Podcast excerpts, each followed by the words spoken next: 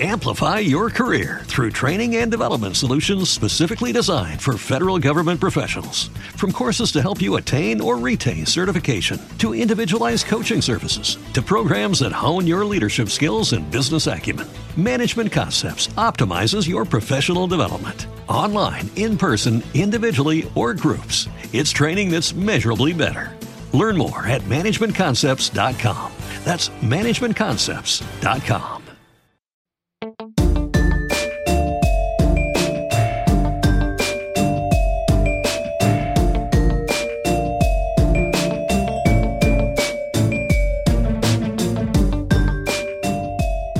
everybody. Welcome back to Crime Weekly. So, this is our final, final episode on Laci and Scott Peterson, and it feels like uh, feels like we've been doing this forever, doesn't it? It does, but it hasn't been filled with fluff, which is good. Um, the response to it's been great.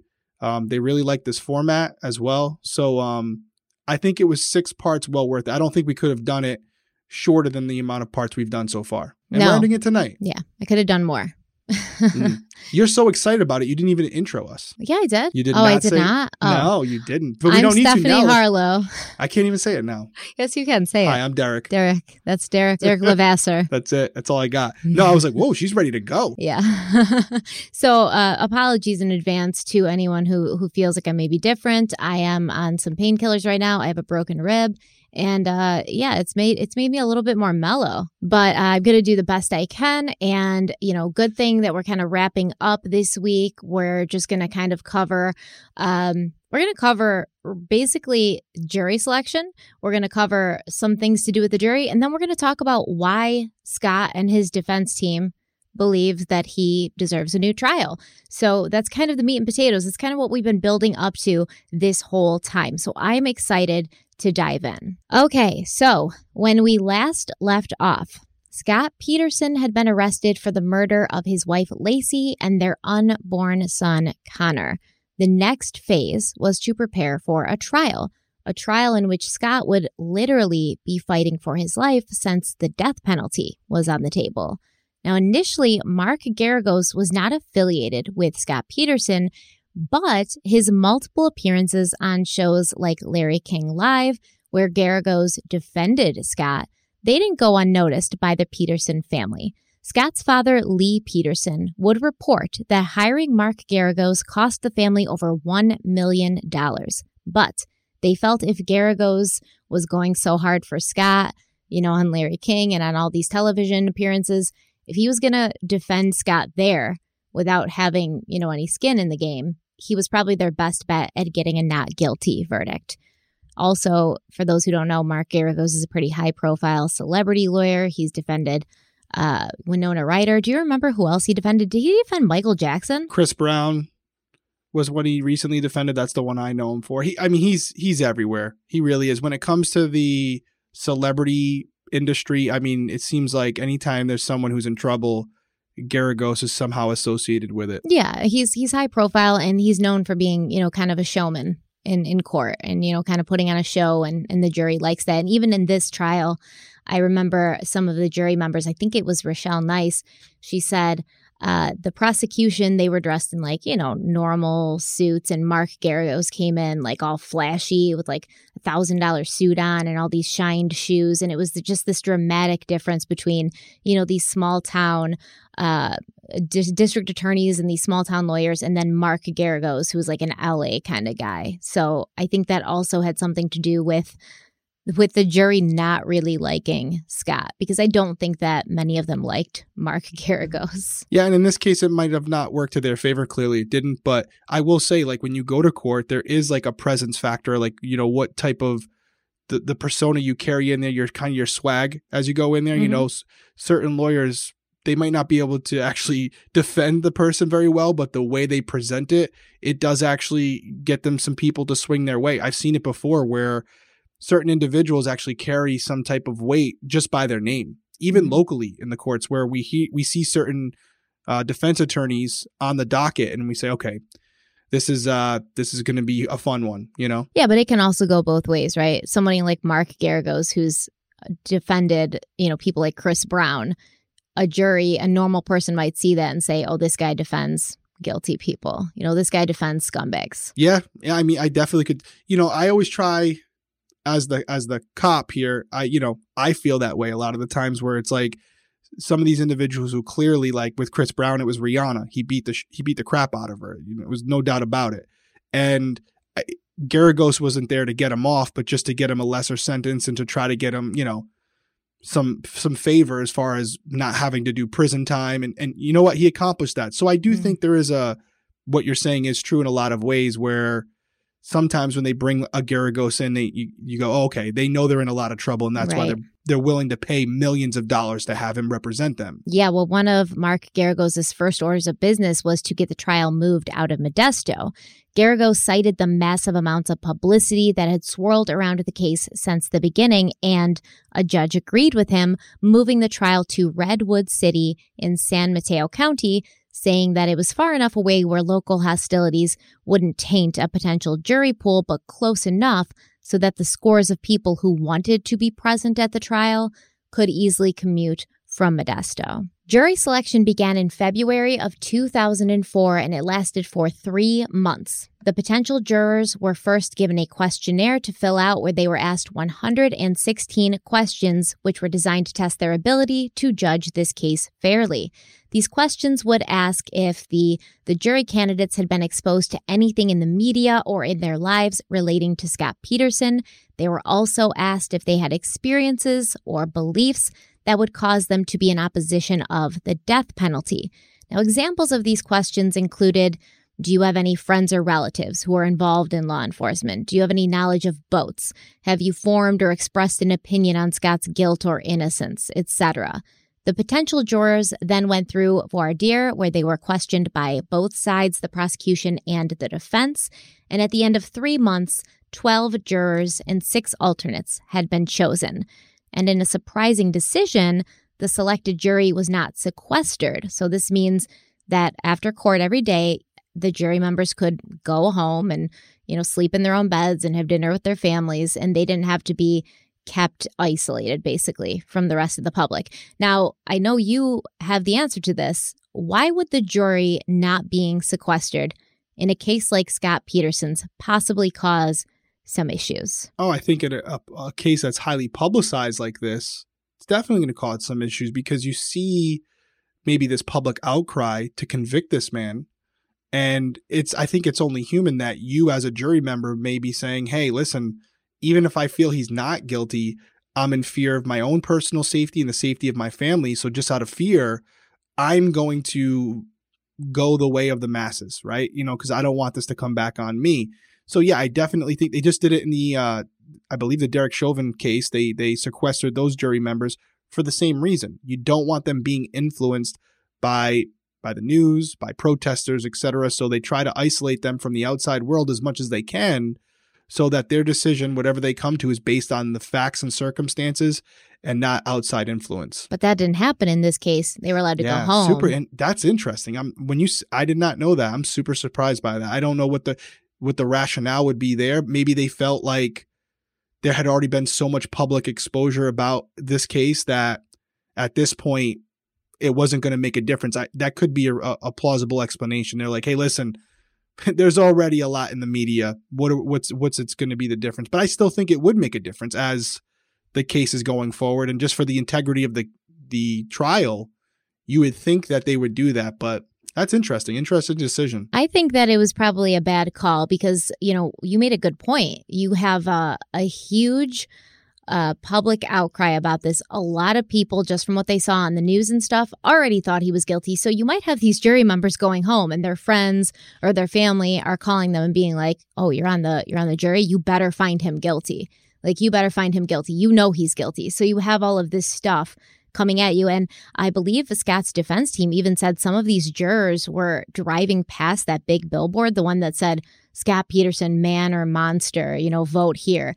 They were driving past that on their way home from court every night. So that definitely causes uh, some issues of bias, I think. I agree. I mean, I get no rebuttal. I mean, I definitely hear you on that. And I, I got no explanation for it. I would think that the safe bet would be to sequester them for everything we just said, but I don't know. maybe you know that's why they're the judges and we're just the peasants, I guess, right? Yeah, but they were. The jury was, of course, instructed like, don't look anything up about Which is the most case. du- the dumbest thing ever. I know, I know, because I know me. Like, if I'm on that jury and you send me home where my computer is, I'm gonna look stuff up. I can't stop. It's a compulsion. Yeah, and you know what? I might have to correct myself. I'll have to go look, but maybe the Chauvin jury wasn't sequestered. I don't think feel they like- were. Yeah. I don't think they were either. Now that I say it, because I I distinctly remember hearing parts where they were they were instructing the jury not to go home, not to listen to certain things, and I was saying to myself like. That's stupid because they're not going to. So I, I probably have to correct myself there. But there have been many cases, high, pu- highly publicized cases, where the jury is sequestered for the exact reasons we're laying out right now. Yeah, and it sucks and it's hard. But being on a jury is hard, you know, to begin with. It's a big responsibility. And uh, I think in the Chauvin case, I remember one juror saying she went home and she could hear like the protesters in the streets outside of her house. And, you know, so it was constantly like there was no escape from this trial for her. So, uh, yeah, it was it was a strange decision, but you know, maybe they didn't know how long it was going to last. So they want to keep these people because it sucks. Like you can't even talk to your family. It's bad. But the jurors were instructed don't go home and look stuff up. Don't talk to anybody about this. So you're having dinner with your wife and kids. You can't discuss it. You can't discuss any evidence. You can't discuss what's happening with anybody else. And as we will come to find, that didn't exactly happen. But the trial itself began on June 1st, 2004, and Judge Alfred Delucchi's courtroom was packed with spectators and media every single day. Just a few weeks into the trial, there were some issues with the jury. Juror number five, his name was Justin Falconer. He was a single father and a disabled airport security screener. He apparently spoke to Laci's brother, Brent. Now, reportedly, he only made a casual comment in passing. He said, uh, quote, I'm ruining all your TV shots. I guess you're not going to be on the news today, end quote. But some people said he told Brent Rocha, like, you're not going to win today. So obviously, that was sort of, that's a mistake. You, you can't talk as the jury, you can't talk to anybody from the defense or the prosecution. And that includes like Scott's family, Laci's family, everybody. It also came out that Falconer told other jurors that he'd been going home at night and discussing the case and the evidence with his girlfriend, which is also a big no no. In the end, Justin Falconer was dismissed from the jury and he promptly began talking to the media, telling them that from what he'd seen so far during the trial, and this is about two weeks into the trial, he could find no reason whatsoever to find Scott guilty. During closing statements, Mark Geragos told the jury that his client might be a liar and a cheater, but he was not a killer. Geragos said, quote, I don't think he's the kind of person, one with absolutely no history of domestic violence, who just snaps one day and murders his wife. What what the stark reality is, is this guy got caught with his pants down. End quote. that is a uh, a drastic condensed version of what happened there. Do you find that Geragos, you know, has any leg to stand on saying, you know, Scott didn't do this. He has no history of domestic violence. I, I don't. I don't because eh, there are people who can turn to violence based on outside things that are going on in their life. It, they don't have to have, you know, I always say best predictor of future behavior is past behavior, but it doesn't mean that's the standard. You can have people who their first act of violence is a heinous one, kind of like a Chris Watts. I know we keep referring Yeah, back to yeah. him, but kind of like a Chris Watts where up to that point, you would never think that he could do what he did to his wife and two children. Um, I was, I'm really surprised that I guess he felt like he had to. It's an interesting approach, but he had to acknowledge that his client was a liar. Mm-hmm. Um, because a lot of what you have for a defense with Scott is based on his statements, Mm-hmm. what he's saying he did that morning, what why he why he conducted himself the way he did. So you're asking a jury to find your client innocent based on some of the the reasoning behind his actions, and yet you're acknowledging that by nature he's a liar. So that's a really It's a really um, good point. He's like a really- saying, I know he's a liar, but he's telling the truth right now to you guys. Yeah. he he lied about trivial things like you know you know extracurricular activity outside the household but you but you know when it comes to murdering his wife he's by the book he would never lie about him. that. Yeah, he would never yeah why lie would he why that. would he lie about that because because essentially the way i look at it is he's proven that when under the gun that when there's consequences at hand even as minimal as his wife finding out he lies So to think that he would lie in this situation, not only lie, but be good at it, is not a, just a suspicion. And he's proven that that's the case. So, really interesting take to say, hey, should not trust my client. He's he's a proven liar.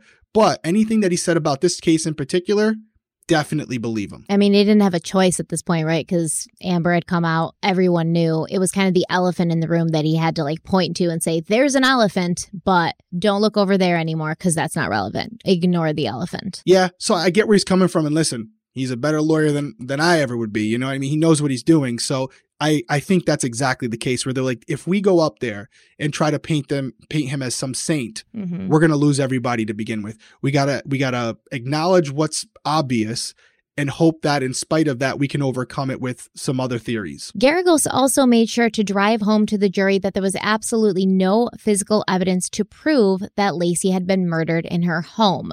Now, the jury was sequestered during deliberations, and they would spend each night at the Crowne Plaza Hotel in Foster City.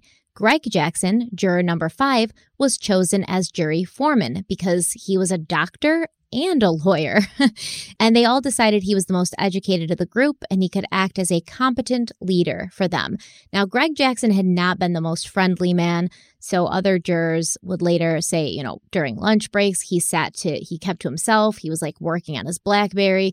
He kind of seemed sort of pretentious, like I'm a doctor and a lawyer and I'm the smartest one here. And I am way too important to like spend my time chatting with you like blue collar people.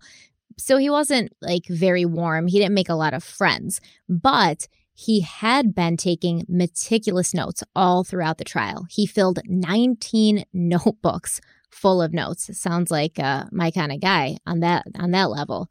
And they they chose him as the jury foreman. So on November 3rd, the jury gathered around a table and Greg Jackson stood at the front next to a whiteboard. They mapped out a timeline for December 24th they watched Scott's interview with Detective Al Brocchini looking for inconsistencies, and they thought that they saw many. Uh, one of the juror members mentioned, you know, we don't really believe anything he says at this point. Looking at it through the lens of knowing he's a liar, every word he says sort of rings not true. They also listened to a wiretapped phone call between Scott and his mother in law, Sharon Rocha, where Sharon told Scott that divers who were searching in the San Francisco Bay had recovered an anchor, but no body, at which point Scott whistled as if in relief. Now, I think this was a reflexive action for him. I don't think that he thought about it because there's no way that you would have that reaction to that news if you weren't just really grateful that a body hadn't been found. Am I wrong? No, I think it could just be like a, a subconscious response. Exactly. Right? Um, I know that you and I talked offhand. Is this an opportunity where I can address one more thing about the anchors? We talked on the phone about it. I'd seen some comments on it, but just as far as the anchors, because we're not going to go into a lot of like specifics today. We're doing, we're finishing this up, but one more note about the anchors and them not being found. I do think a big reason why they were never found is because they were just in a spot that couldn't be located. However, it's also important to consider that with concrete, when it absorbs water, it can crumble. It can become sand again. Um, and so, if these anchors were recently made and then dumped in a body of water over time, they could eventually disintegrate.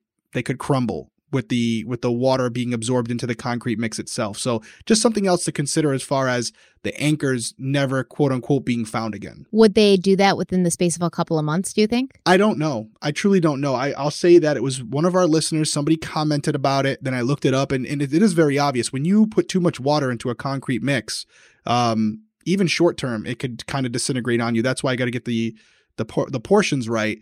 But definitely, if you have something that hasn't cured fully and then is dumped in a bucket of water or dumped in an ocean um, between the salt and the water itself, it would absolutely cause that concrete to become more brittle over time. Yeah. And that could have also caused Laci to sort of be loose. dislodged. Yeah, yeah. Yeah. But as far as how long it would take, your guess is as good as mine. I that's definitely a construction worker's uh, forte right there. Well, the jury felt that everything Scott said was a lie, whether he was talking to Al Brocchini or Sharon or, you know, any of his statements. They felt like everything he was saying was a lie. And by the third day of deliberations, most in the jury were leaning towards a conviction, But foreman Greg Jackson kept making them go over everything again and again. He was very like meticulous and attention to detail. He wanted to keep like going over everything to make sure that everyone understood. And this made him a bit unpopular with the others who kind of sat there amongst themselves and they were like, at this rate, we're going to be here for months. Like, if we keep letting Greg Jackson steer the ship, we're never getting out of here. In no time, the tension was palpable, with the rest of the jury sort of ganging up on Greg Jackson. And then Greg Jackson got butthurt about this, and he goes to the judge and he was like, I want to be removed from the jury. The others are being mean to me. He actually said they were being argumentative and he could just could not work under these conditions. But the judge was like, no, dude, you, you're like on the jury. You got to suck it up. And the other jurors got mad at him and they were like, you can't quit. You know, you can't just walk away because you're not getting your way. And, you know, I don't know who I agree with because I wasn't in the room.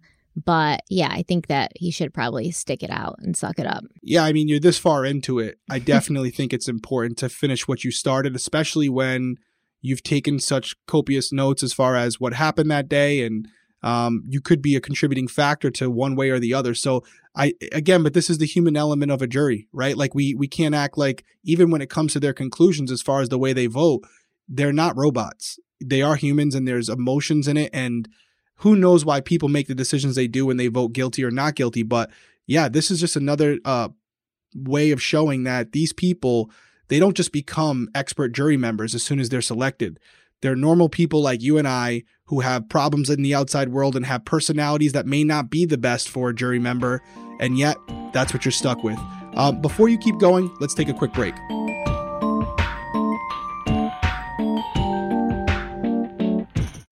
Amplify your career through training and development solutions specifically designed for federal government professionals. From courses to help you attain or retain certification, to individualized coaching services, to programs that hone your leadership skills and business acumen, Management Concepts optimizes your professional development. Online, in person, individually, or groups, it's training that's measurably better.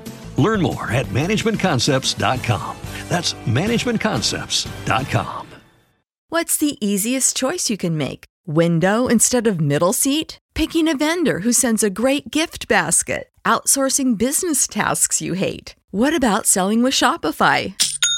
Whether you're selling a little or a lot, Shopify helps you do your thing, however you cha-ching. Shopify is the global commerce platform that helps you sell at every stage of your business. From the launch your online shop stage to the first real life store stage, all the way to the did we just hit a million orders stage? Shopify's there to help you grow. Whether you're selling scented soap or offering outdoor outfits, Shopify helps you sell. Wherever and whatever you're selling, Shopify's got you covered. Sign up for a $1 per month trial period at shopify.com slash try. Go to shopify.com slash try now to grow your business, no matter what stage you're in. Shopify.com slash try. So there wasn't a lot of time for the judge to deal with the Greg Jackson issue because on the fifth day of deliberations, Fran Gorman, juror number seven, was dismissed from the jury. Now, it turned out that she had some questions about the testimony of a computer forensics expert, so she had gone home and looked up the information herself on her home computer. And she she felt like she had found out some things, so she went in the next day to, you know, tell her fellow jury members and they were like, "Oh, you're not supposed to be doing that." And they turned her in feeling that she could not be objective or fair after doing her own independent research. Fran Gorman was replaced with alternate juror number two, Rochelle Nice, a redheaded single mother of four who we all know as Strawberry Shortcake. After the reshuffling of the jury, they were told to pick a new foreman because basically, I mean, they've already been in deliberations for several days at this point. The alternate juries are not present during deliberations. They're present throughout the trial. They don't sit with the jury, but they are sitting there. They're taking notes. They're hearing everything that the rest of the jury is saying, but they're not there for deliberations. So, what ends up happening is they got to catch these other new people up to speed now. And so they kind of wanted to just start from scratch, like start over. And Greg Jackson was removed as the foreman. And this bothered him because he could have stayed the foreman, but they took a vote and he was not voted in. So he requested to be taken off the jury again, and this time his request was approved, and he was replaced by Dennis Lear, alternate juror number three. Once this happened, it was literally only a matter of hours before the jury agreed to find Scott Peterson guilty.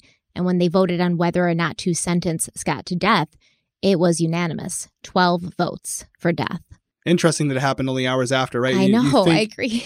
you, again, the whole Greg Jackson thing, him not sticking it out, poor poor move on his part. Um, and Dennis, I will say this, as you just laid out to everyone, the, the jury members that are alternates, they are hearing everything and seeing everything that the other jury members are. They're just not involved in the conversation. So are they up to speed on what's taking place? I think for the most part, but could they also be phoning it in and not paying attention because they don't think they're going to actually have to make a decision? Yeah, I think that's possible. So to have Dennis come into the game in the last couple hours and have to decide to find a man guilty of murder, which and then decide that he should be put to death.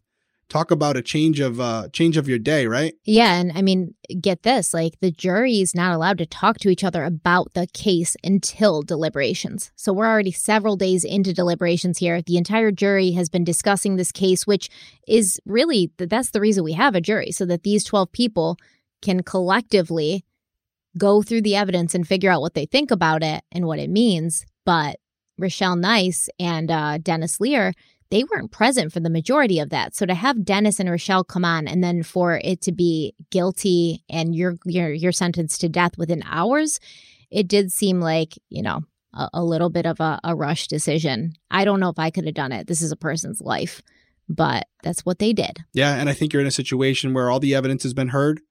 You have the 11 people there and who knows? We don't know what happened behind closed doors or maybe we do, I don't know, but you know, Dennis probably came in there and said, you know, as far as I'm concerned, I'm set on this. I'm set that he's guilty and, you know, there's nothing else I need to hear or, you know, or see.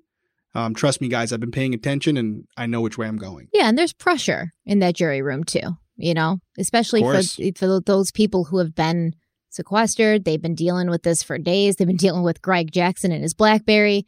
So, you know, Rochelle and Yeah. Dennis could have popped in and they were like, "All right, we've already been dealing with this like this is what we're we're deciding.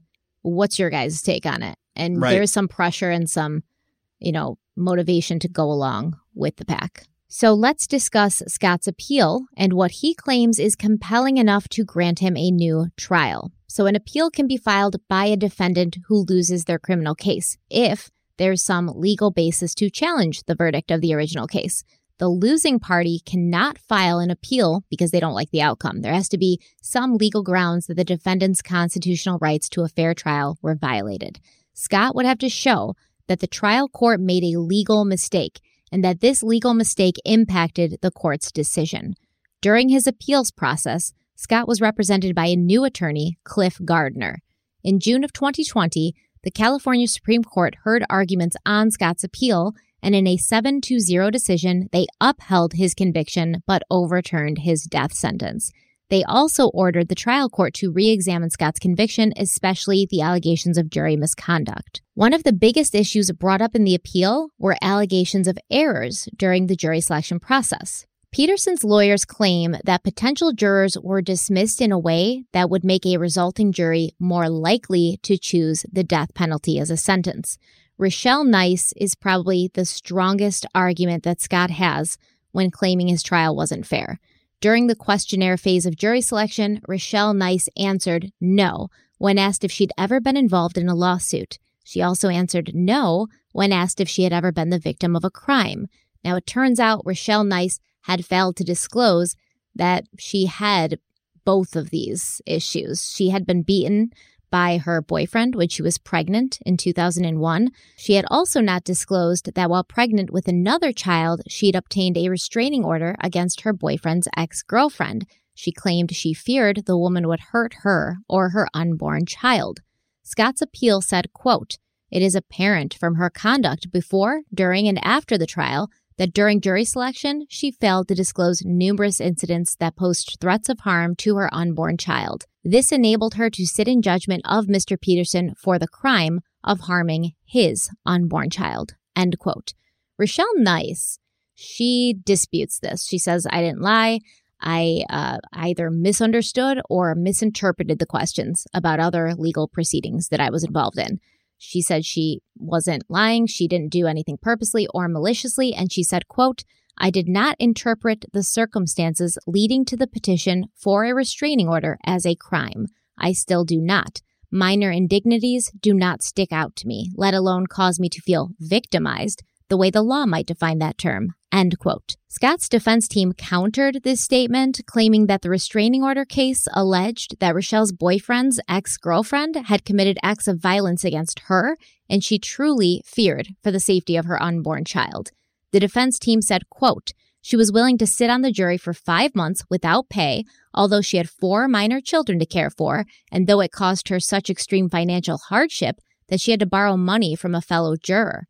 Juror 7's conduct during jury selection was so unusual that the judge commented that she stepped up and practically volunteered to serve. End quote. The defense team felt that due to her experiences, Rachelle Nice may have been more sympathetic to the prosecution's arguments against Scott, and she would be more inclined to punish him for harming an unborn child. This is the reason that Rachelle Nice has been referred to as a stealth juror.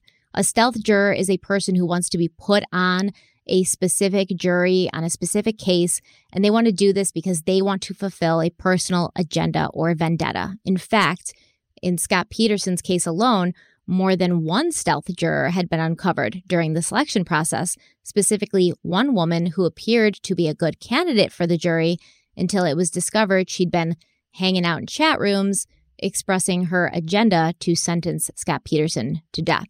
So, what do you make of this? Do you think that Rachelle Nice's past experiences of, you know, sadly being beat up by her boyfriend while she was pregnant, and then also taking out a restraining order on her boyfriend's ex girlfriend, claiming that she thought this woman was going to hurt her or her child, do you think that those would cause enough of an issue that her not being honest about it on her questionnaire could make or break this uh, appeal? Those are interesting questions, and it's not as simple as a yes or no. So let's take a quick break and then we'll get right back into it.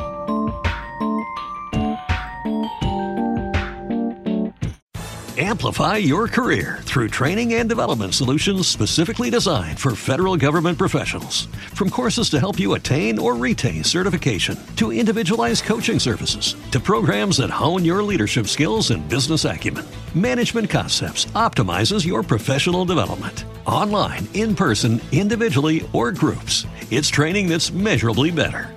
Learn more at managementconcepts.com. That's managementconcepts.com. Before Shopify, were you wondering where my sales at? Now you're selling with Shopify, the global commerce platform supercharging your selling. You have no problem selling online, in person, on social media, and beyond. Gary, easy on the cha-ching. oh, sorry, but my Shopify sales are through the roof. Start selling with Shopify today and discover how millions of businesses around the world use Shopify to ignite their selling. Sign up for a $1 per month trial period at shopify.com slash listen. Shopify.com slash listen. Okay, so before the break, we were talking about Rochelle Nice, and I do think, or is it Rochelle Nice? I think it's nice. Okay, nice. Rochelle Nice. Okay. Do I think that her past experiences played a factor in her decision making process? For me, yeah, I do. Now, maybe she's different and she was able to compartmentalize her own personal experiences with the case itself. I don't know. As far as the the overall trial, I'm not a lawyer, not a judge. Do I think that this one jury member with these past experiences that may or may not have influenced her decision, she's saying they didn't, right? Should be grounds for a brand new trial. I personally don't think so. I think that would be um, based on new evidence or the exclusion of evidence that was used in the previous trial to convict him. You know, if there if there was evidence that came out that something that the prosecution had presented turned out to be false based on new information or there was someone who came forward and confessed to this, then maybe that would rise to it. But I don't think one jury member who didn't disclose everything eh, from her past during jury selection would be grounds for a brand new trial. Although with our judicial system, I wouldn't be shocked at anything. So, just like as a person, if this was you and you had these past experiences, do you think that it would color your opinion towards somebody like Scott Peterson? I'd like to think it wouldn't. I've made my living on being impartial. I, you know, I have children now. I had a uh, you know a child when I was a police officer, but when I had to deal with a child molester, I tried to treat them fairly as far as you know our process is concerned, as far as investigating them, whether they committed a crime or not. I won't say it doesn't cross your mind. Um, so I'd like to think if I was put into a, a position where I had to find someone guilty or not guilty of a crime, I'd be able to separate my personal feelings, my personal experiences, and base it on the facts and circumstances of that case. However, you know, I, I don't know. And I don't know. You don't you don't really know until you're truly put into that situation. But the fact of the matter is, she she lied on her questionnaire. So she says it's not malicious. She says, no, I didn't lie on purpose. I didn't make the connection. But Mark Geragos brought up like this woman told us, you know, she wanted to be a lawyer at one point. So for for her to tell us she doesn't understand these very simple questions, it's hard to believe. I, I agree completely. You know, she's telling us she didn't know, but again, just like this trial itself, what would a reasonable person believe? and based on what you just said, her wanting to be a lawyer. And the questions aren't that complicated, guys. They're pretty straightforward for this exact reason. Have you been involved in a situation like this before in your past? Have you ever?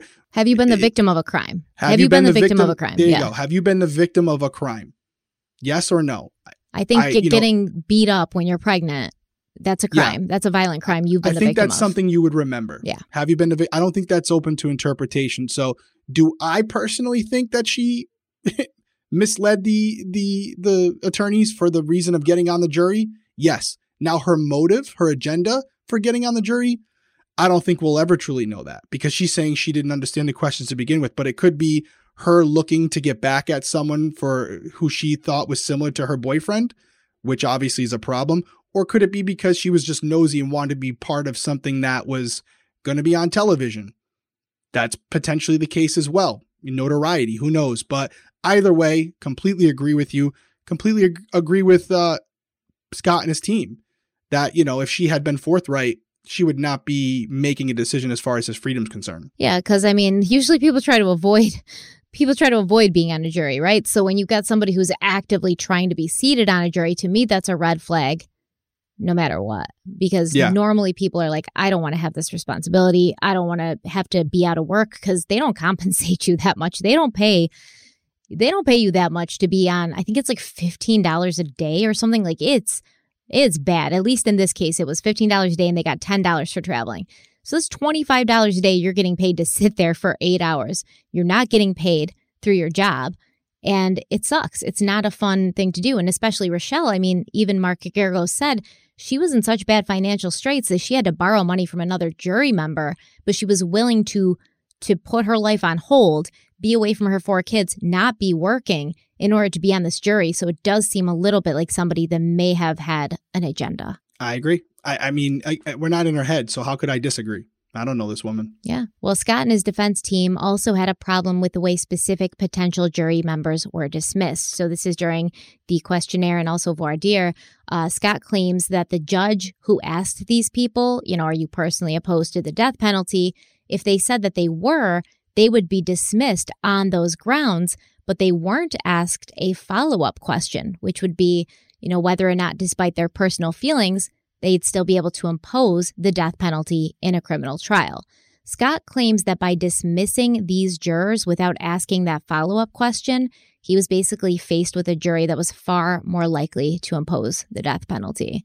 What do you think about that? See, I, I, I disagree with him here because, first and foremost, if this was such a concern, this should this this problem should have been brought up when it was taking place. The attorneys were present. They had the opportunity to discuss this with the with the judge beforehand. They didn't. Um, yes, and if but, wrong, but he's also claiming that he had bad counsel because of that well, fact. Hey, that's on you, buddy. You picked your counsel. You know, again, Scott Peterson, again, finding an excuse after the fact. So he gets the narrative and then he manipulates and contorts the narrative to fit whatever agenda he's trying to push. So you had the opportunity to pick your attorneys. You had the opportunity to pick the counsel that represented you at trial. You made the decision to go with whoever you went with. That's on you. Um, but to again go back after the case has been settled, after the trial has deliberated and come to a conclusion and say, oh, well, if you would have asked this question at the very beginning, I might not be sitting here. I think is a kind of little revisionist history to kind of go back and pick things apart. However, I will say this even with what he's saying. So even if I agreed with him, the way I interpret the question is are are you opposed to the death penalty? You know, are you are you know, and and they said a certain whatever they said. just because he didn't ask the question doesn't mean they weren't capable of it. You know, so yes, you would like that clarification, but I could make the argument as a prosecution saying, we don't know either way. And they could have been someone who would ultimately decide against the death penalty, even though they're not opposed to it just because they're basing it on the facts of the case. So again, it's subjective on Scott and his team's part to say just because they weren't asked that question makes them more likely to sentence him to death. It just means that they're not opposed to it. So I again, I think it's grasping at straws for me. I don't think it's uh I don't think it's grounds for a brand new case. I can tell you that much. So would they asked, do you would do you have a problem with the death penalty? And the jurors would say, Yes, I don't like the death penalty, and then they'd be dismissed. So I do see an issue with that because I don't like the death penalty. I'm not like out there saying, Hooray, death penalty. For me, every death penalty case is, is a case by case basis, depending on, you know, what are the the facts of the case. So I would be able to hand down the death penalty if I was sitting on a jury and I thought that the case demanded it or that was the acceptable punishment. But I'm not somebody who's pro death penalty. So, I don't see. Yeah, I don't want to. So basically, the jury was thing. stacked with people who were like, "Yay, death penalty." Yeah, I disagree with that. So that's where I, and that's what I think uh, his team was trying to present. Like because they weren't opposed to it, they were for it. And so I think that's something where I can say I obviously I don't want to put people to death. Um, am I opposed to the death penalty? No, I am not. Am I more likely to find someone guilty and then sentence them to death just because I'm not opposed to it? Absolutely not. I'm going to try to find every means to not sentence them to death. I don't want to kill another human being. However, that's what you're saying is exactly the defense that that Scott's team is presenting. Because they're not opposed to it, they're for it. And that's the that's the statement that I disagree with. I think you cannot be opposed to the death penalty and still be impartial and objective in your decision whether to sentence someone to death or not. All right, let us know in the comments what you guys think. Do you think you can be opposed to the death penalty but still hand it down? And vice versa, do you think you can be right. for the death penalty but not necessarily choose that as a sentence because it's it is it's not black and white, right? Right, and it depends on what side you're on. The prosecution's going to make the argument that I just said, and the defense is going to make the argument that you just said, and that's why I'm saying it's subjective. There's nothing tangible there for the judge to to grab onto and say, you know what, you're presenting me with something that is verifiable, right? Like it, there's it's statistically proven that if you're opposed to the death penalty, um, you're less likely to find them guilty of, you know, guilty and then sentence them to death. You know, so uh, that's a good one. I think the I think the Rochelle Nice is a lot stronger of an argument than this, but I also think this is very similar to what they do during the trial, and any defense attorney does, which is throw things out there, and certain things might resonate with the judge, certain things might not. But you, it's not your job to decide. Put it out there, let them absorb it. And maybe that's the thing that the judge ultimately decides to grant whatever you're asking for, even though as a defense attorney, you could care, you couldn't care less whatever his reasoning is for it or her reasoning is for it, just as long as they do it. Um, before you continue, let's take one. We got two more breaks to go. So we're trying to get him in there. So we'll take one more break and we'll get right back into it.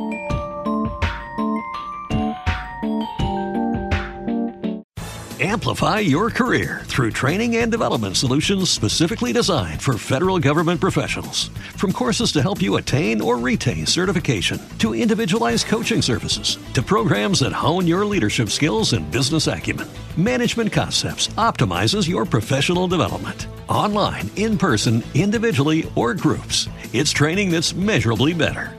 Learn more at managementconcepts.com. That's managementconcepts.com. Spin your passion into a business with Shopify and break sales records with the world's best converting checkout. Let's hear that one more time. The world's best converting checkout. Shopify's legendary checkout makes it easier for customers to shop on your website, across social media, and everywhere in between. Now that's music to your ears. Any way you spin it, you can be a smash hit with Shopify. Start your dollar a month trial today at shopify.com slash records. So, another major claim made in Scott's appeal is that some of the evidence should not have been admitted into trial based on the fact that this evidence was unreliable. We're going to specifically discuss three instances of this, according to Scott and his defense team. One is the reliability of the police dogs used that picked up on Laci's scent at Berkeley Marina. And we talked about this several times. And, you know, Derek did say it depends on the dog, it depends on the handler. Like, there's a lot of factors. It really isn't a perfect science. But many of the jury members felt that this evidence was huge. And Rochelle Nice even wrote in her book later that Trimble, who was the, the dog at Berkeley Marina, Trimble's search and findings had been very important to her decision in finding Scott guilty. Scott and his lawyers believed that dog scent tracking evidence is junk science, and Trimble was not qualified to perform as a reliable trailing dog. Most tracking dogs in California are certified by a group called CARDA. Trimble had been certified, but when her handler brought her in for her annual recertification in 2004, Trimble failed. Trimble reportedly later failed her Contra Costa County recertification as well. And on February 24th, three days after the CARDA failure, Trimble's handler testified in court that the dog was certified, during a hearing held by Judge Alfred Delucchi to determine whether to admit that dog's evidence at trial. Scott's legal team also raised questions about the experts who testified about current movement during Scott's trial. Dr. Ralph Cheng had testified that based on wind and tidal information, the body of Laci Peterson was most likely dumped into the water just between Berkeley Marina and Brooks Island, which was exactly where Scott had claimed to be fishing the morning Laci went missing. During cross examination, Mark Geragos tried to undermine Dr. Cheng's testimony, and he pointed out that although Cheng studied tides and currents, he had never studied how a body moved underwater. When asked if he could predict with any certainty within inches or feet where the body may have started from, Dr. Cheng responded, quote, No, I'm afraid not. I don't know how a body behaves in water. I've done particle tracking, not bodies. End quote. Cheng also admitted that his findings were best guesses based on his knowledge of tides, currents, and winds, saying it was probable but not precise. It also turned out that Dr. Ralph Cheng's report to the Modesto police focused on the trajectory of Conner's body, not Laci's body, which was found a mile downshore. Cheng said that Laci's body may have reacted differently to the currents because her body was heavier than Conner's and it may have been weighed down for longer.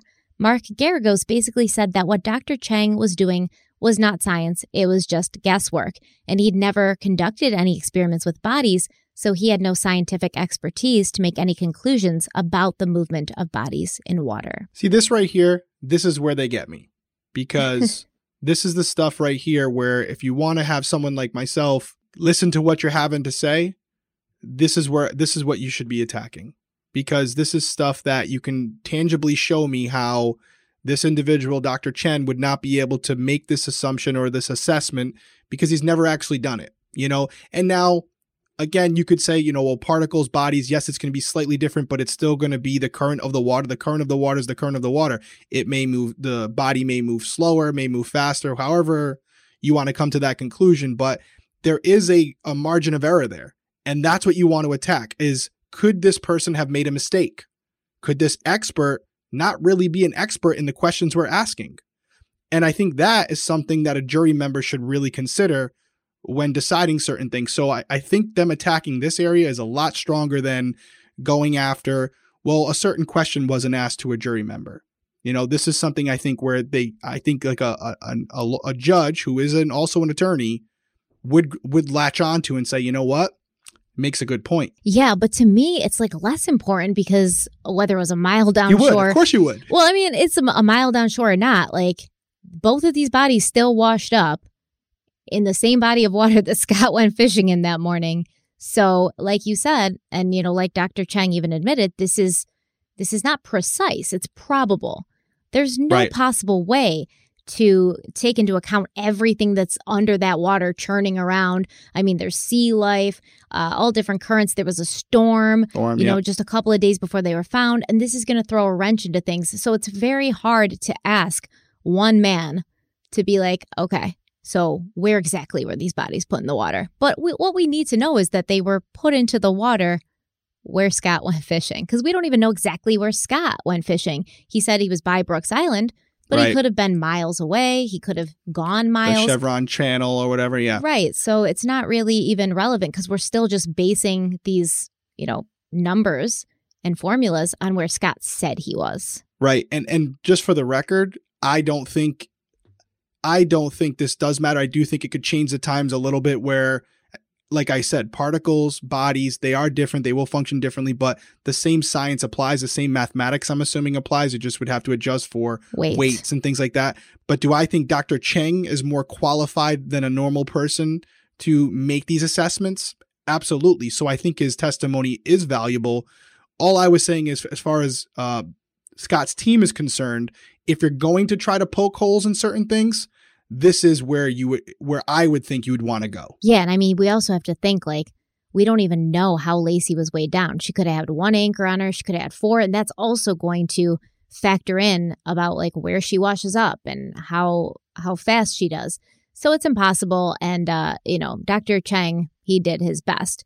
But finally, there was the issue of Conner's age at the time of his death. The appeal claims that the prosecution's expert witness, Dr. Gregory DeVore, had used a formula discovered and perfected by Dr. Philippe Jeanty to determine Conner's date of death. So it's pretty cut and dry, right? If evidence showed that Conner died on December 23rd or December 24th, Scott could be responsible. But if the evidence showed that Conner died basically on any other day, Scott could not have been responsible. Dr. DeVore told Mark Geragos that the method he had used was the gold standard. His findings had been based on the size of Conner's femur post mortem as well as ultrasounds from Laci's first trimester. The jury found his testimony to be straightforward, and they even called it indisputable. But Scott's defense team argued that Dr. DeVore used Dr. Jeanty's formula incorrectly.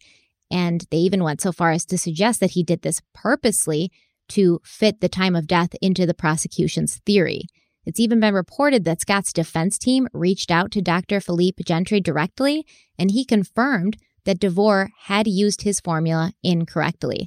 And when Jeanty used his own formula in the case of Conner's death, he determined that Conner may have been alive as late as January 3rd. Uh, I mean, again, this goes back to I won't get into the specifics of whether I agree with him or not because I'm not educated enough on this case. I'm hearing it Yeah, from you. neither.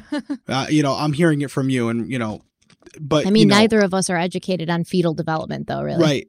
But again, just to reiterate, these are the things you'd want to attack. These are the things that, as a detective investigating this case and hearing it, eh, you know, if it was my case, I'd be concerned because there are things outside my control where you're relying on outside experts. And, you know, I think we've talked about this before, but not taking away anything from experts, but experts are their opinions are subjective in a lot of ways. The science can be the science, but their interpretation of said science can be different from one person to the next. So, just like with prosecutors, defense attorneys can go out there and find individuals that will support whatever theory they have, just like prosecutors could. So it's it's the same on both sides. What's interesting about this one is that Dr. DeVore used Dr. Jeanty's formula. And uh, according to reports, where it says, I know you said reported, and I don't know if it was No, substantiated. yeah, but, he did. No, it's substantiated. Yeah. Okay, so the guy who created the formula Yeah. is saying that the expert witness used it inaccurately. yeah that's what we're that that's a problem. That's a problem. That's a problem. So, and I do think it's interesting that he came out to the conclusion that it was January 3rd, As late would- as, right? So as late as yeah. January 3rd. I I'd be interested to know cuz we talked about this a lot last episode. I believe Laci was in the water shortly after her disappearance. That's just my personal opinion. I have already said that I think Scott killed her last episode. So, you could say I'm biased and I know some of you will, but I do there was a couple people you and I have been talking about it that work in the uh ultrasound field and are, are OB, you know, work with OBs and you know, they're not experts either, but a couple have said that it, you know, usually you take the first measurements and not the second one. Who knows? To me, all of this about Conner's the size of his, you know, bones and stuff like that. I'm sure there is a science to it. I know there is, but I do think because of the circumstances we're under, it's open to interpretation. And my personal opinion, when they're taking measurements of another human being from the outside of someone's body, I don't know how they're that accurate, but I, I mean, I, I'm sure they're accurate within, within a couple centimeters, but I would assume there's some margin of error based on how specific that doctor was being when they took those measurements. Cause let's be honest, you know, they could get in there and go, yep, we're giving a, uh, what we approximate it size. They're not, they don't know that at the time those measurements are going to decide whether someone's guilty of murder or not, or not down the road. So there's so many elements that involve human interpretation, not only from the initial measurements, but to the post measurements.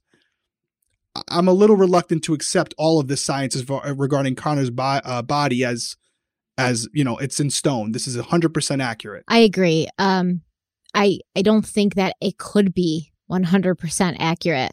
Um, you're basically this is a, a child who hasn't been born yet. Like you don't have a lot of physical evidence. You have ultrasound pictures, and then you have you know this poor little baby that you now have to measure the femur, and it's it's horrible. But you're trying to pull from separate sources to put together one answer, and I don't think that it's it's possible. But it does it does raise a doubt. I agree, and and again, I've had two children. You've had three children. Mm-hmm. I just, and I hope I'm saying it right because I don't want people to think I'm like dismissing it.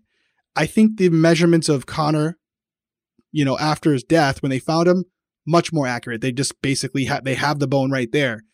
But we've all been to ultrasounds as parents and I know they're taking these measurements based on what they're seeing on a screen and they're able to do these three dimensional scans.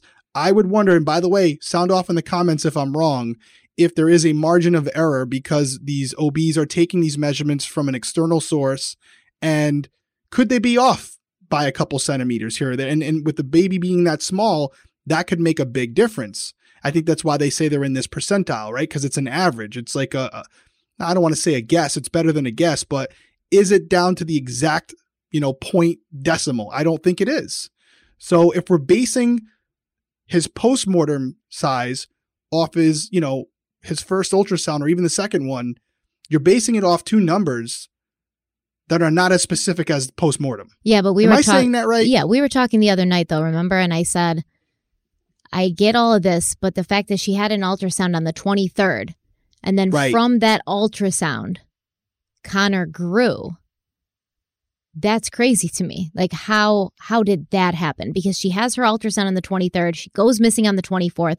If what the prosecution is saying is correct, that Conner and Laci were dead by the 24th, how did he grow at all in that And- and- 24 hour period? That's so hard to wrap your head around. And that's what I'm saying. And it's six days. So I'm I'm assuming that's a decent amount, but not like like I had said last episode, like it was like a three mo- a three week difference or a four week difference with six days. So my argument would be, or I guess my question, it's not even an So argument. would be- clarify to them what you mean six days. Derek means that at Laci's first ultrasound, they gave her a due date of February 10th.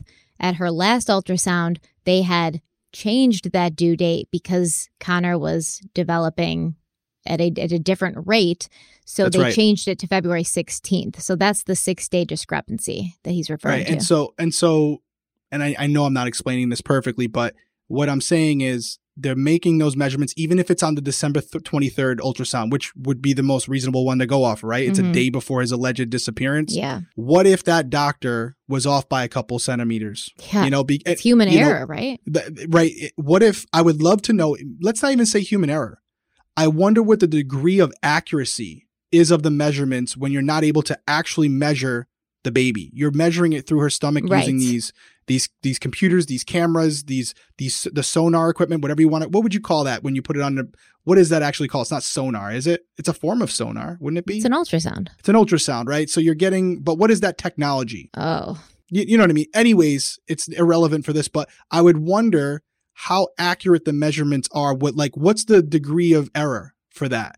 Because based on that margin of error, could that fall in line with the post-mortem measurements? You follow what I'm saying? yeah. So sonogram, by the way. Sonogram, that's the word I was looking for. I sound like an idiot. That's no, the you're word I was fine. I, couldn't for. even think of it either, and I've had a bunch of them. so sonogram, like, you know, when you're measuring a body, a baby, through someone else's belly, that sonogram is what you're using, I'm assuming, to make those measurements. And we, you know what? I'm saying All all, right, this so could be, com- Check this out. Please hit me with from it. From the Mayo Clinic. It says ultrasound is a valuable tool, but it has limitations. Sound doesn't travel well through air or bone, so ultrasound isn't effective at imaging body parts that have gas in them or are hidden by bone, such as lungs or head. To view these areas, your doctor may order other imaging tests such as CT or MRI scans or x ray. So, I mean, obviously, there is a level of error there. There's a degree Right. of error, like you said. Of it's it's technology, but it's not perfect, and it's definitely not as efficient as having you know the the person in front of you to measure physically. Right. The the thing we're looking at post is an autopsy, an actual autopsy with Conner's body. There's no disputing that. It's going to be down to whatever percentage, whatever number you need, as as close as you can get. When you're doing it through the stomach, I feel like there is that margin which you just kind of confirmed.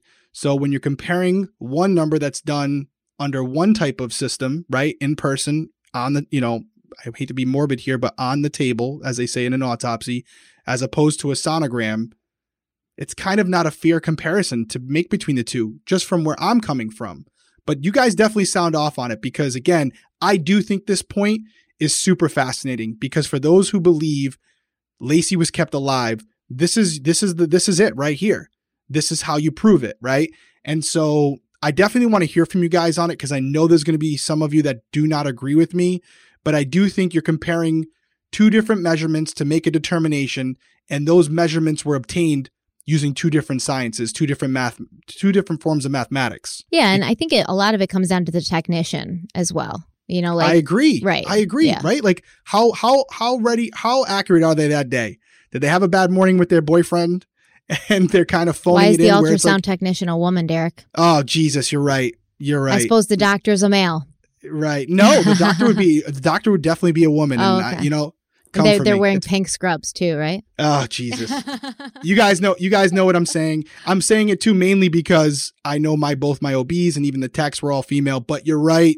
Let me just you're joking. I know you're joking, but you also know it could be male or female. Is that better? Yeah. Okay. Thank you for covering me there. So But I do think you're using two different you're using two different tools to take those measurements. Yeah, and I mean, I had a friend who like thought she was thought she was having a girl her entire pregnancy, and then I mean, the nu- nursery is decorated. They had clothes, they had names picked out, and then out popped a boy. So you can Uh, you can miss a penis for eight months, then you can probably take incorrect measurements. honestly, such a great point. Such a great point because how many times I know that you talk about your friend, that's happened a lot. Yeah.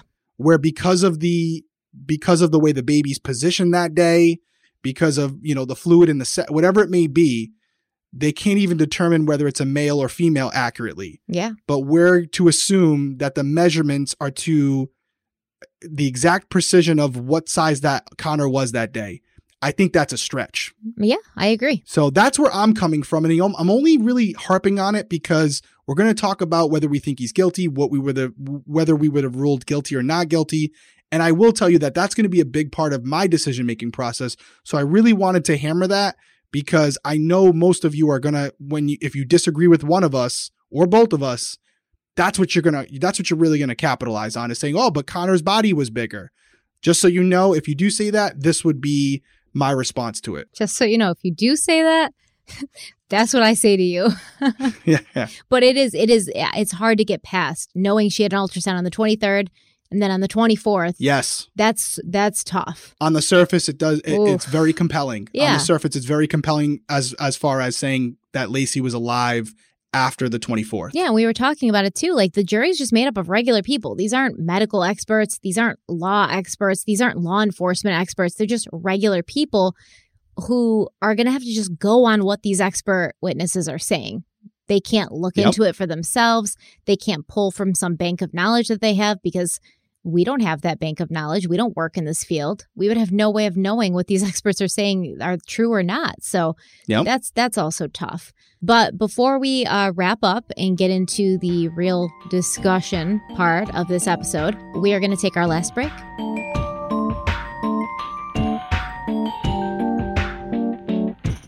Amplify your career through training and development solutions specifically designed for federal government professionals. From courses to help you attain or retain certification, to individualized coaching services, to programs that hone your leadership skills and business acumen, Management Concepts optimizes your professional development. Online, in person, individually, or groups, it's training that's measurably better.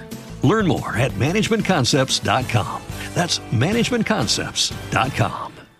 With LinkedIn Jobs, we tap into a network of more than a billion professionals to help you find quality professionals quickly and easily for any role you need. Marketing wizards? Found them. Software engineers? Found. That project manager I could never seem to hire? And found. LinkedIn Jobs quickly matches your roles with candidates with the right skills and experience. In fact, 86% of small businesses get a qualified candidate within 24 hours. Post your first job for free and get started at linkedin.com slash spoken. That's linkedin.com slash spoken. Terms and conditions apply. So, where are we today at the end of 2021? Well, just a few days ago, local news station KRON4 published an article saying, quote, News headlines this week announced a judge's decision to re-sentence Scott Peterson, and this caused a lot of confusion about an already complicated case. Some case observers wrongly believed that re-sentencing Peterson in December to life in prison without the possibility of parole meant that his fight for a retrial was over. Peterson's death sentence was overturned, however, on entirely separate legal grounds from the legal issues that could get his conviction overturned. End quote. So basically, what this is saying is and we talked about this, I believe, two episodes ago. Scott did get resentenced, but resentencing him didn't mean, oh, you're not going to get an appeal. Basically, he got his death penalty overturned in 2020, and then his defense team was trying to stall for time to build this case that they have for his appeal, and they were sort of putting the sentencing off. But then the judge, just you know, a couple of weeks ago, was like, "This is ridiculous. This guy's sitting in a California prison without a sentence, and this can't go on any longer. So I'm going to sentence him to life in prison. This does not impact the possibility of him appealing to get his entire conviction overturned. And we were both confused about that when it first came out a couple episodes ago. So I understand how many others are also confused about it. So the High Court ruled just last year that the jurors who personally disagreed with the death penalty but were still willing to impose it were in fact improperly dismissed. So that kind of um, you know goes against what what you had said earlier, where you don't think it's a big deal, but the High Court said, yeah, this this follow up question should have been asked, and if those jurors were dismissed without that follow up question, they were improperly dismissed. So at this point, Scott's going to be officially resentenced to life in prison in November but that doesn't mean he won't be getting a new trial. His defense attorneys have been fighting against resentencing. They wanted to get his entire conviction overturned. But legal analyst and former prosecutor Michelle Hagan, she claims that she believes there's a great likelihood that Scott will in fact get a new trial. Hagan said, quote, because Miss Nice basically had similar experiences to Laci. Miss Nice was a victim of domestic violence while pregnant. I think it's really difficult for someone who went through that experience to set that aside and to sit as a juror in a case when you are dealing with another woman who may have been killed, murdered at the hands of her husband while pregnant. End quote. And I agree. I think it would be very, very difficult for me personally to set that aside and be fair in a in a jury or on a jury so I, I can imagine. And I know you said you don't think it would be. You try to be unbiased. We all try to be unbiased, but we can't really escape our inner demons. And they they they do affect the decisions we make and how we treat other people. So I, I do agree that I think it would have been hard for Rochelle to set that aside and, and look at Scott with unbiased eyes. Yeah, I agree with that. And I have no problem with the higher courts pointing it out. The question will be, even though they real they acknowledge that it's wrong, and that it shouldn't have happened, is it enough to warrant a new trial? That's what I'll be interested to see. And that's why we wanted to cover, that's how it all came up, right? That's why we decided to cover this case. You know, we all knew about this woman. She's been talked about for years. Um, I actually did a TV pilot where we talked about this as well, and we had attorneys on there um, who've worked with um, Geragos. So it's it's uh it's a compelling argument. I think in totality with some of the other things, Conner's body size, maybe they have something. Um, but if it was only this, I would be interested to see. I'm, I'm going to be very interested to see how the, the judge comes out with this and says, hey, listen, if there's a new trial, this is what we're basing it on.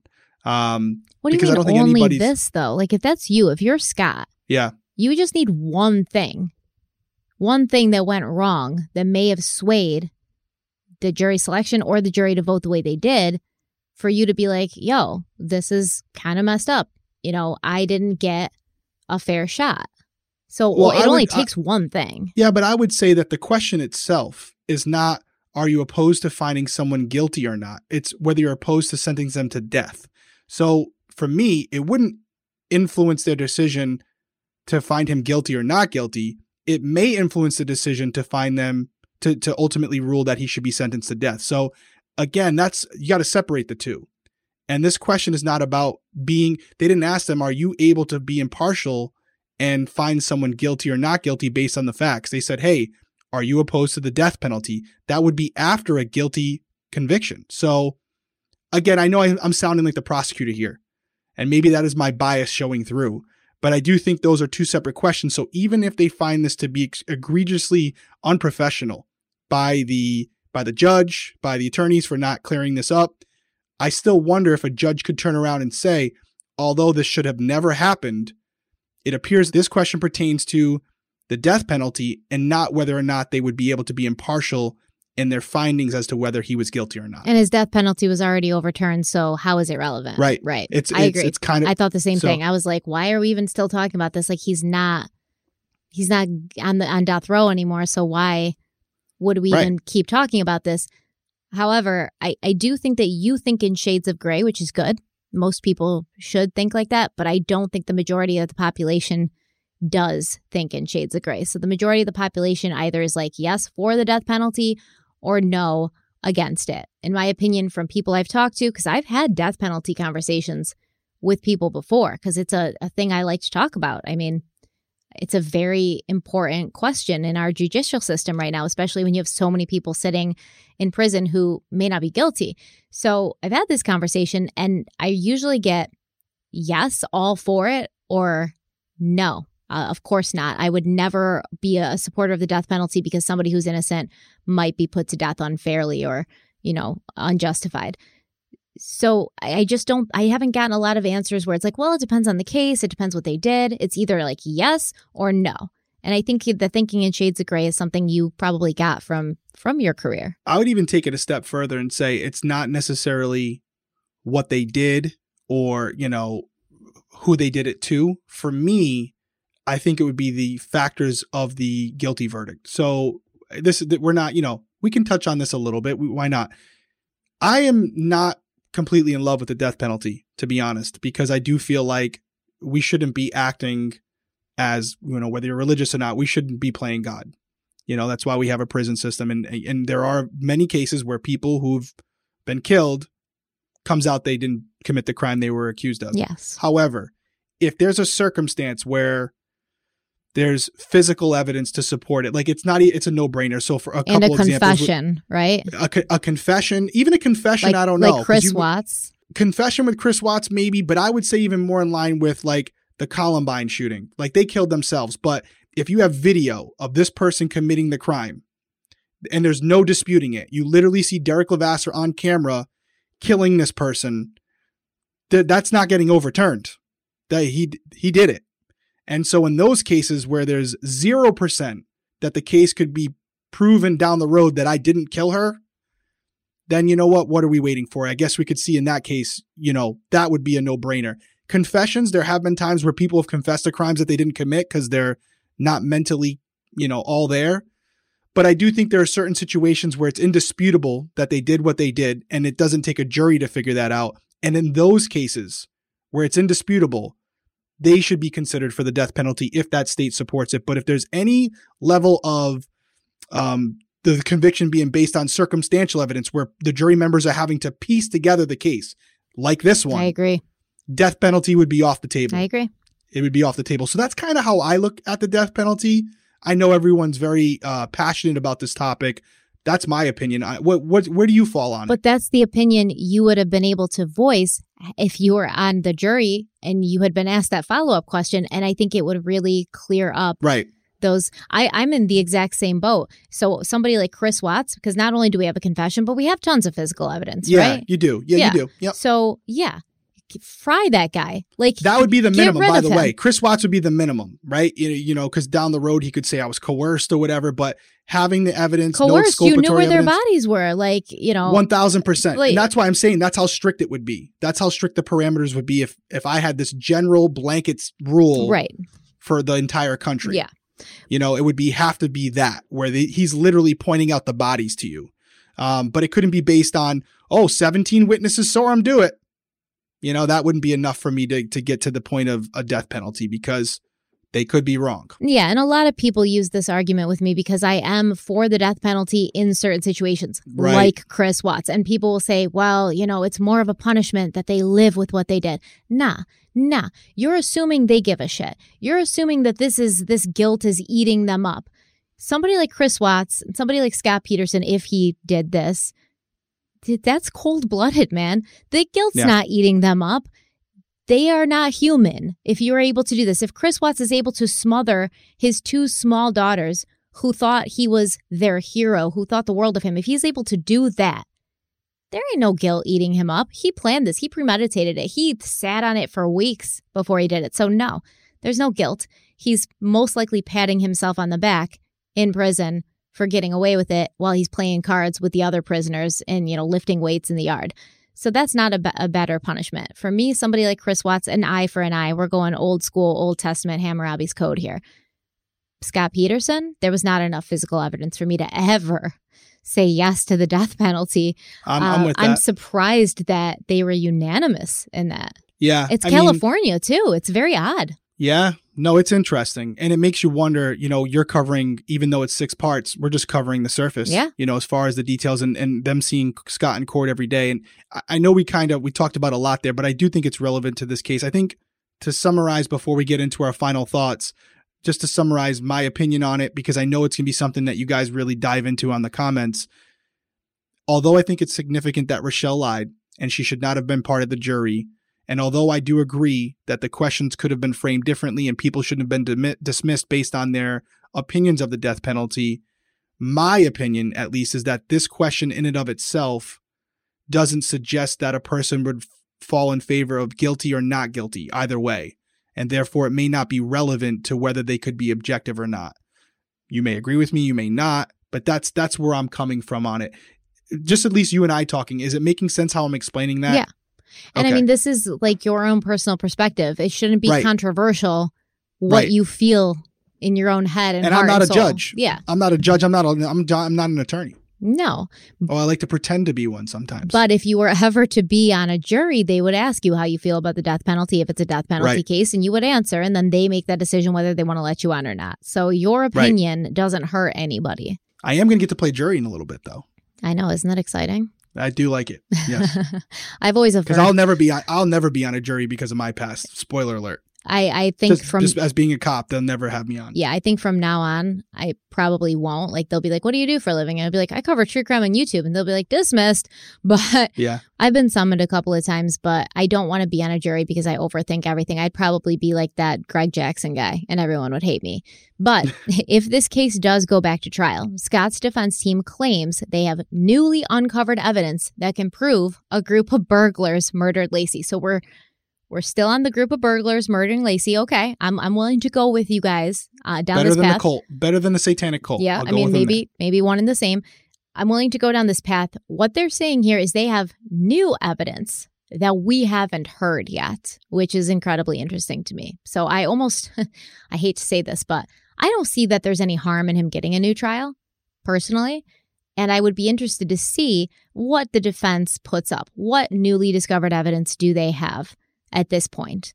And uh, I just don't think that there's any possible way. I mean, this case has been worldwide at this point. There's no place you can go to Alaska. You're not going to find a group of people who can be unbiased at this point. So that's the one thing I think he has working against him if a new trial were, were to arise. Yeah, I think that's fair. I think it would be hard to get him an impartial jury anywhere in the country. Yeah. So now we're on to our final thoughts, and I am going to, uh, you know, gentlemen first. You go ahead and tell us what you think. Well, I mean that's a little sexist, isn't it? no, because it's 2021. it? only, ma- only but I do you. still expect for you to hold the door open for me when we Of go places. Of course. So, excuse me if for the YouTubers, if if if you're watching on YouTube and I'm looking down, it's because I said on episode one I was going to be taking notes this entire time, which I did. And over the last couple of days, um, after going over everything and and and hiding and having a chance to absorb it all, I kind of made another list of notes to to go over where where I'm going to go right here. So, there's two questions that we kind of posed at the beginning of this, which was, do we think Scott's guilty and would we find him guilty of murder? So they are two separate questions because you can think he's guilty, but still think that he got a, he had an unfair trial. Um, and as a jury member, because that's the hat I'm wearing right now, if I were one of those jury members, based on what you've told to me over these last six parts, both the good and the bad, would I find him guilty? So, what do I always say? Means, motive, opportunity. So, let's use that as our template, right? Because there's essentially those are the three factions you need, in my opinion, to be found guilty of a crime, right? If you're going to have that happen, those are those that's the standard you should be held to. So as far as motive, and, and this one's kind of quick, the motive, I think we all agree on this. Amber, right? It starts with Amber. He falls for this girl. He has feelings for her. Um, and he's even foreshadowing some of the things that are going to happen to Laci, which is I lost my wife. He says this directly to this person that he's having an affair with. But you could ask yourself the question, why now? Right? He's been having this affair for a, a decent amount of time. Why now? Why choose to kill Laci now? Why not just continue to kind of have the affair on the on the side if it's working for you? And clearly at this point he's getting away with it. So there's a couple things. And again, this is my opinion. First off, he wants to pursue more with Amber. He wants to be with her more. He's not in love with Laci any longer.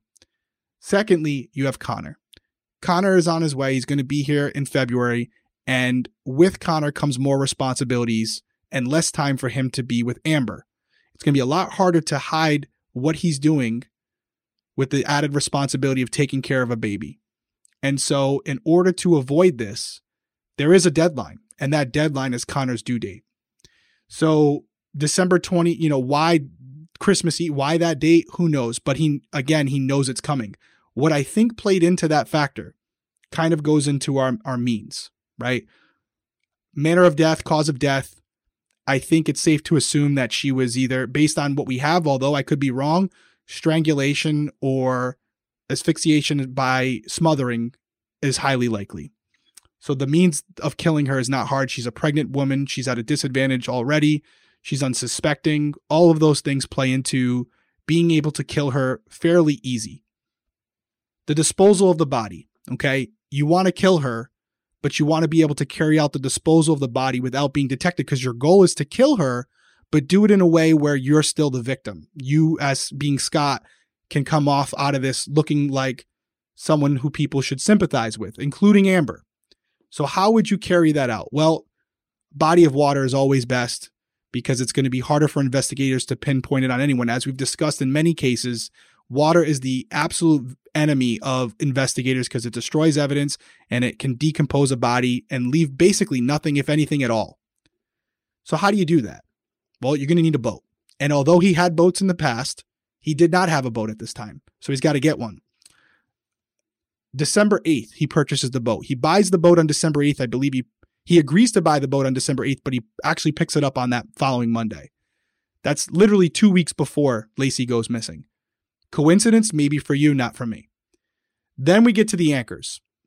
The anchors are a big, to me, again, another thing that's really compelling because depending on who you want to believe, you could look at it both ways. But from my experience, and I'm not some like professional fisherman, but for those of you who are not in that, you know, who do not partake in fishing, when you own a boat, boats aren't cheap. Usually you'll go out, unless you're literally driving around a dinghy, which is a very inexpensive boat under a couple hundred bucks, usually go out and spend the 40 or 50 dollars on an actual anchor because when you throw that anchor over the side of the boat, it could scratch up the boat itself. There's a lot of reasons why you wouldn't want to use a concrete block.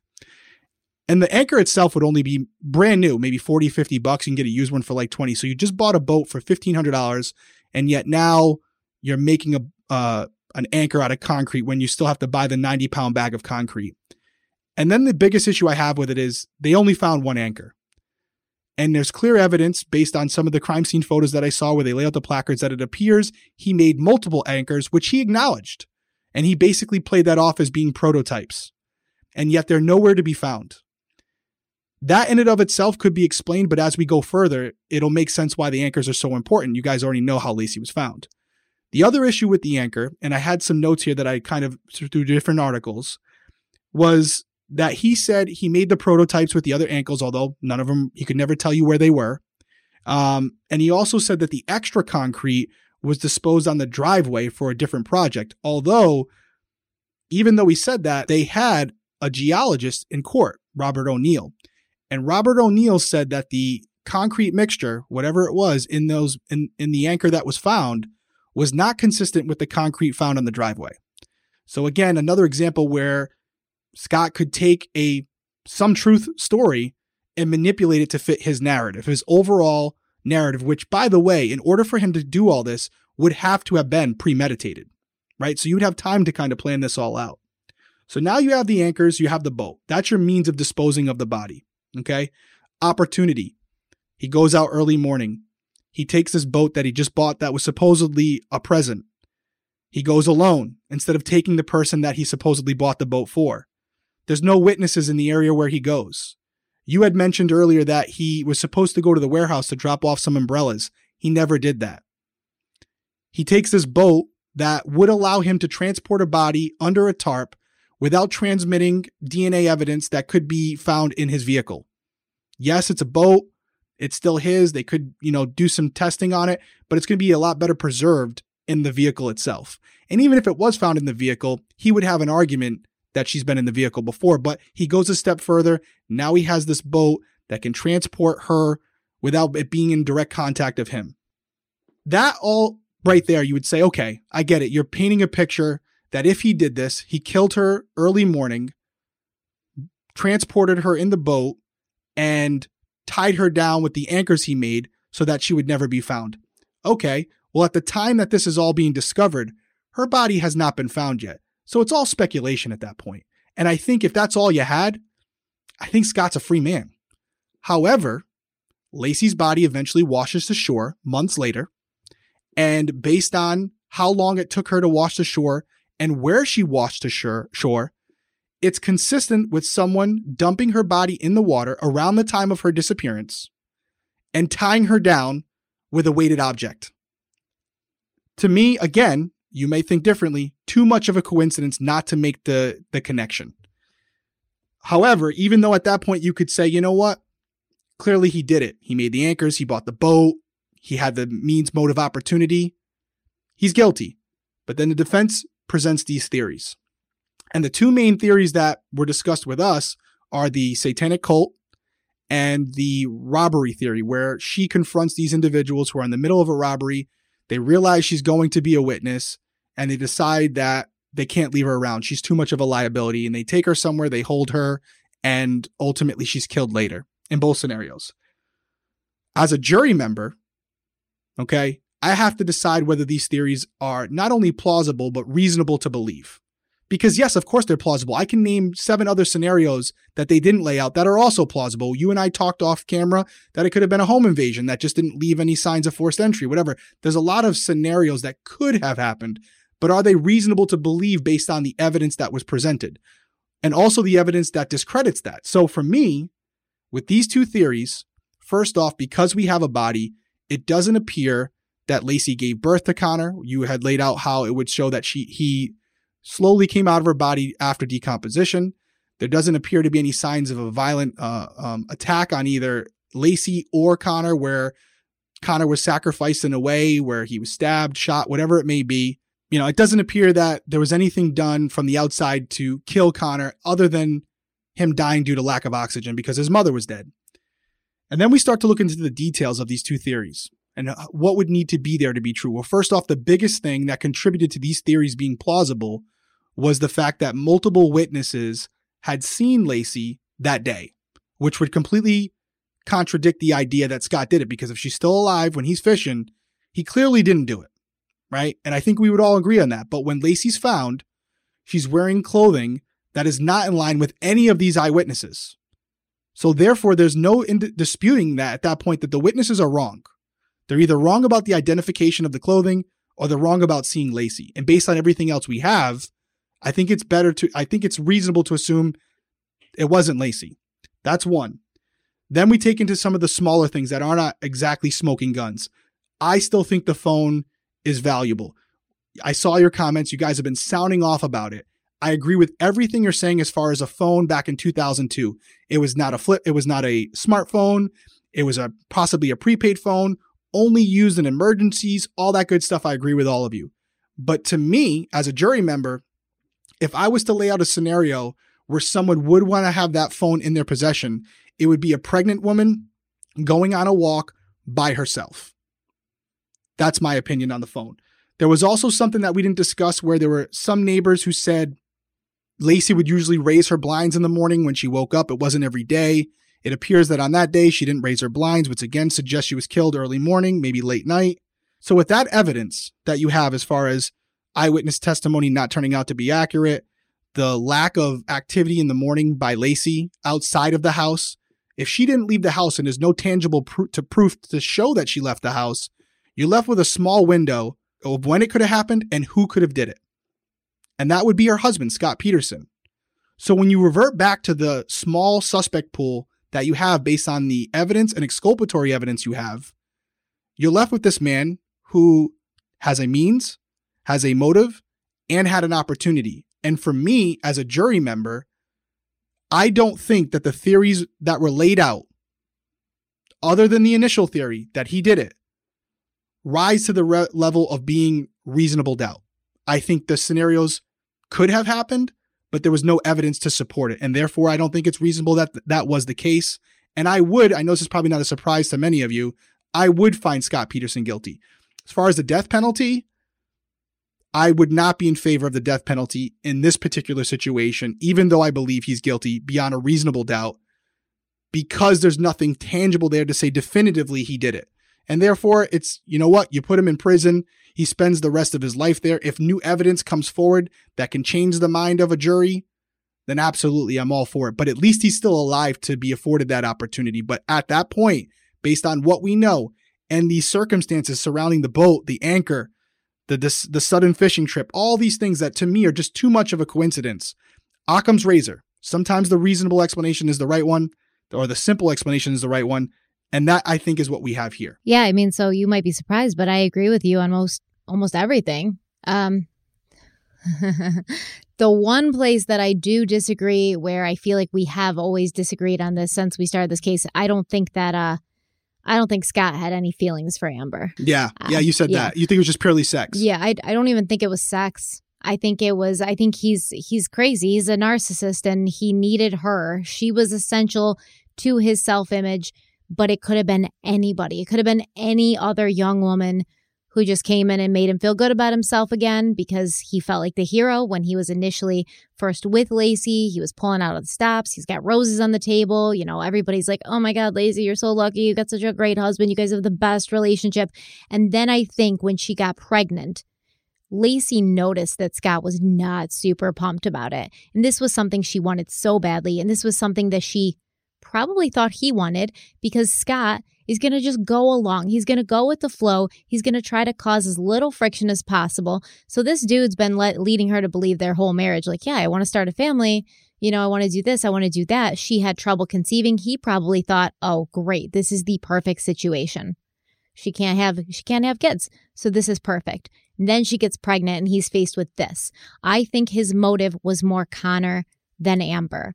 I think he just genuinely did not want to be a father. He didn't want to be tied down. He didn't want to have that responsibility. Somebody like Scott Peterson wants to be responsible to themselves alone because that is the most important person to Scott is Scott. So I think uh, Amber was a tool for him. And the fact of the matter is, we're never, we're never going to know exactly what happened. So we can sit here and say he went out in that boat on, on Christmas Eve and he dumped her in the water. And that's the most plausible scenario, but only Scott knows. And this dude will go to his grave before admitting to it. And I don't think he's ever told anybody the full story. Do I think that his mother and father suspected? Yes. Do I think Scott probably did some stupid little thing that he does where he like he's you know they're like Scott did you do this and he's like well you know there's more to the story you know and then they're like oh shit like he might have done this.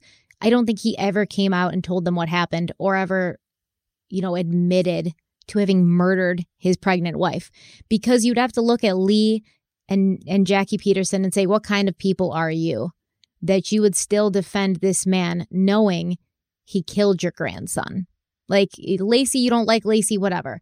Lee and and uh, Lee and Jackie made it very clear that they were not big Laci Peterson fans, and there is the in-law relationship sometimes. But you'd think that they loved Conner, especially loving Conner because Conner was Scott's son and Scott was their golden boy. So they're going to be really looking forward to be grandparents, and then he takes that away. I think they would have had a problem with that. So I think they suspected it, but we're never going to really know what exactly happened. And honestly, the alternate theories, like you said, they're not solid enough for me. They are their options. They're, you know, I guess raising reasonable doubt, but they're not solid enough. They're not fleshed out enough for me to say, yes, I can see how this would have happened over this. And um, and I don't think Laci ever went for a walk that morning. Um, I think you're right. She would have taken her cell phone. She would have opened her blinds. There would have been a lot more happening that morning, and I think probably a lot more people closer to home seeing Laci, not like random people on different streets. Maybe had a conversation with her. Yeah, Hello? like hey, wave to her exactly. But I mean, you had people seeing her on like side streets by Covena Avenue. Laci wasn't wandering around side streets. She usually took the same route. She would go down that little path and go to East Loma Park. Why is she walking around all these side streets?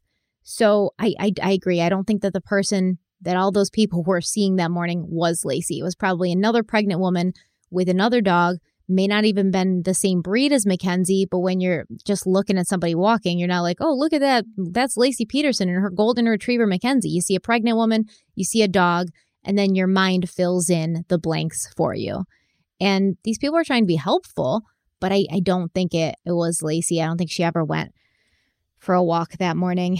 And you asked why would he choose December 24th? A lot of people in the comments said something very interesting. Do you think Scott chose December 24th because he knew that law enforcement would be short staffed at that time? Great point. Yeah. Great point. And not only are they uh, short staffed, but they're not leaving the station unless they have to. Exactly. And, you know, Christmas is a time when you got a lot of like DUIs, DWIs, all this crazy stuff happening. People love to get lit on the holidays and you got a lot that's keeping the police busy. There's people that, you know, certain police officers take off for the holidays. They're definitely not fully staffed over the holidays. So he may have strategically chosen that date, also knowing that Sharon, uh, Laci's mother, Sharon, was going to be busy getting ready for Christmas dinner, not really necessarily checking in on Laci constantly. There was a lot of factors that I think caused him to choose this date. And at the end of the day, I think you're right. I think he snuck up on her. He may have even, I don't think it happened the night before. I do think it happened early in the morning on the 24th. I think he probably just started strangling her in her sleep. That was probably the easiest thing for him to do. Uh, he's probably feeling pretty lucky that when Laci washed up to shore, her head was missing because you're not able to see anything like that. Because even if you couldn't see the skin, there might still be fractures in the neck bones that would suggest somebody had been strangled. The, the, we weren't able to see any of that with Laci. So, so Scott Peterson lucked out in that way, I would suppose, because that is direct physical evidence, at least that she was physically attacked by somebody. Can we add one more point that you just that you just reminded me of? Mm-hmm. You know, we mentioned the boat we mentioned the anchors. We mentioned the time of death. We're mentioning all these different factors. Let's add one more piece that I failed to mention that not only implicates Scott more, but discredits the other theories, which is that Laci's body was recovered in a location that was in line with her going into the water where Scott Peterson reported that he was that morning. So it implicates Scott. And it also forces you to believe as a jury member that if the satanic cult or these robbers captured her, after doing whatever they did for as long as they did, they brought her to a location that was in line with where Scott was so that it would look like it was him. Why wouldn't they dump her in the water com- in a completely opposite direction? So it, to me, because they're trying to more- frame him. That's the that's the defense's theory. So now you're believing that not only did they capture her, but is it possible what you're saying as far as framing him? Yes. I'm not saying it. No, I'm just saying, but is but I'm Yeah. saying like that's what they would. Ar- that's the point that they would make. Yeah. The question would is would you believe it as a reasonable jury member when it just so happens to be that the husband was there that morning? I don't know, and I I tell would. I would consider it. Yes, because I think yeah, that you consider it. I think the police are are idiots for going on that press conference literally days after she had disappeared, her body hadn't even been found yet, and saying, Oh, this is Scott Peterson's truck. This is his boat. This is exactly where he was this morning. Because that gave the defense fuel to create this theory, whether it's valid or not. They should not have done that. Yeah, no, I, I agree. And and I, I will I will say that I think Scott had no intention of her body ever being discovered. No, I think he hoped it, it know, wouldn't he, be. He really thought she was going to be a missing person Yes. Forever. And I think that's why he thought that I don't think he knew that it was going to blow up the way it did, that it was going to get that Right. much media exposure, not just in Modesto, but nationwide. He did not anticipate that. That is a wild card that that truly threw him off and threw a wrench into all of his carefully laid plans. He thought, you know, my pregnant wife goes missing, but there's not going to be any sign of her, and there's not going to be any sign of foul play. So eventually, after a couple weeks, people are just going to be like, maybe she left him. Maybe she just Mm. wanted to disappear. Maybe she just wanted to start fresh somewhere else. And maybe And there's Amber, this is this is what I meant when I said I lost my wife. yes, I lost. This is what I meant. She's been pulling lost her. away from me for months. You know, her mind's been elsewhere. She's probably ran off with with another man. Yeah. Yeah. Maybe Conner wasn't even my son. I think she was cheating on me. She was having an affair. Right. Maybe she Oh, ran God, off I with can that only guy. imagine. Yeah. Oh, he would Yeah. have just have a whole plethora of creative lies to tell. Right. But he didn't. And he was setting that up. He, He was, was. lining up those he was lining up those dominoes. And I do agree with you that the amount of media attention it got, he did not he that was something that was unwanted by him. He was not looking for that. And it caused a major hiccup in his plans because he was having to constantly kind of like you said, avoid cameras Mhm. and so that Amber wouldn't see. It was definitely not in the plans. He thought she would just be another poster on a on a telephone. yeah, but pole. it was it was I mean, he was right in thinking that because it was unprecedented at that time. This case was the first case that really blew up in the way that it did. And, you know, um, he probably like Googled how many women go missing in, you know, California a year. And he was like, oh, look at that. There's thousands. What's one more? I never see thousands of, you know, media reports on missing women. This will just fly under the radar. He didn't anticipate this happening. Um, I have Yeah, a I have a big problem that he didn't call her cell phone that morning where he claimed he was trying to find her. So that either Mm, add it to the list. yeah, and the umbrella thing, the umbrella thing to me, and I know this sounds so stupid because I'm so like detailed about everything, but the umbrella thing to me, he said he was loading them into his car to bring to the warehouse. He loaded them in his car. He went to the warehouse. The umbrellas are still in his car when Al Brocchini goes through it on the evening of December 24th. That's a red flag. Why didn't you bring the umbrellas to the warehouse, Scott? Were the umbrellas in there to hide a body? I mean, that would, I've got lots of patio umbrellas. They're huge. They've got lots of fabric. You can sort of spread them out and you can hide a body. It's weird that like a neighbor walked by while he was loading the umbrellas in, you know, because now I'm wondering how did he get Laci's body from the house to his truck because they don't have a garage. So how did he get her out there?